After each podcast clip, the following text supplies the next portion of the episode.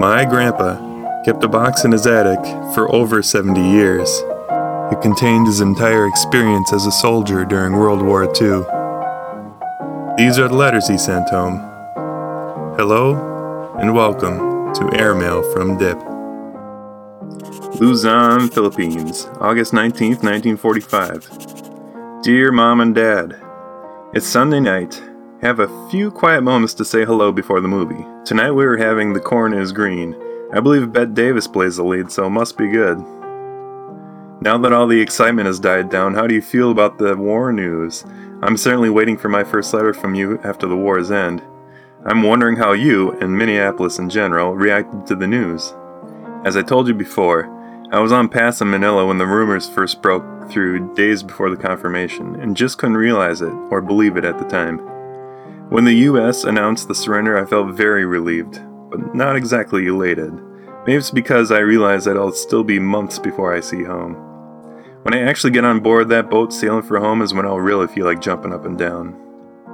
The Nips certainly are reluctant to lay down their arms, but then that is to be expected when a country is defeated without even seeing the enemy land on their own shores.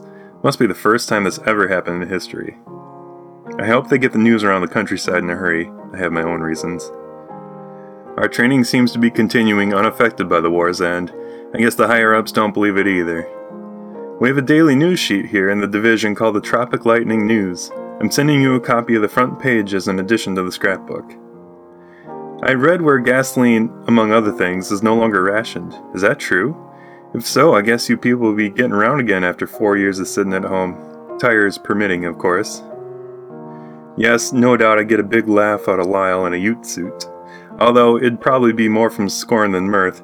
Don't suppose that lad even knows there's a war on over here, or was. Well, maybe I wish I didn't know it so well.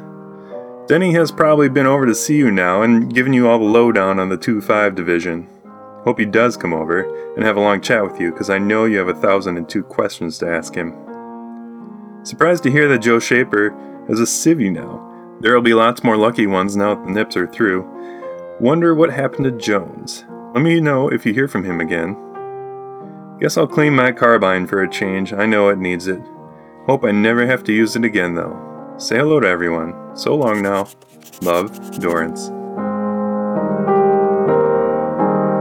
This project is created by me, Christian Olson, with audio production by my brother Eric at Olson Media. The piano music is performed and arranged by my other brother, Jonathan.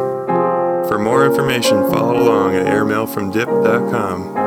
And for more photographs, follow Airmail from Dip on Facebook and Instagram.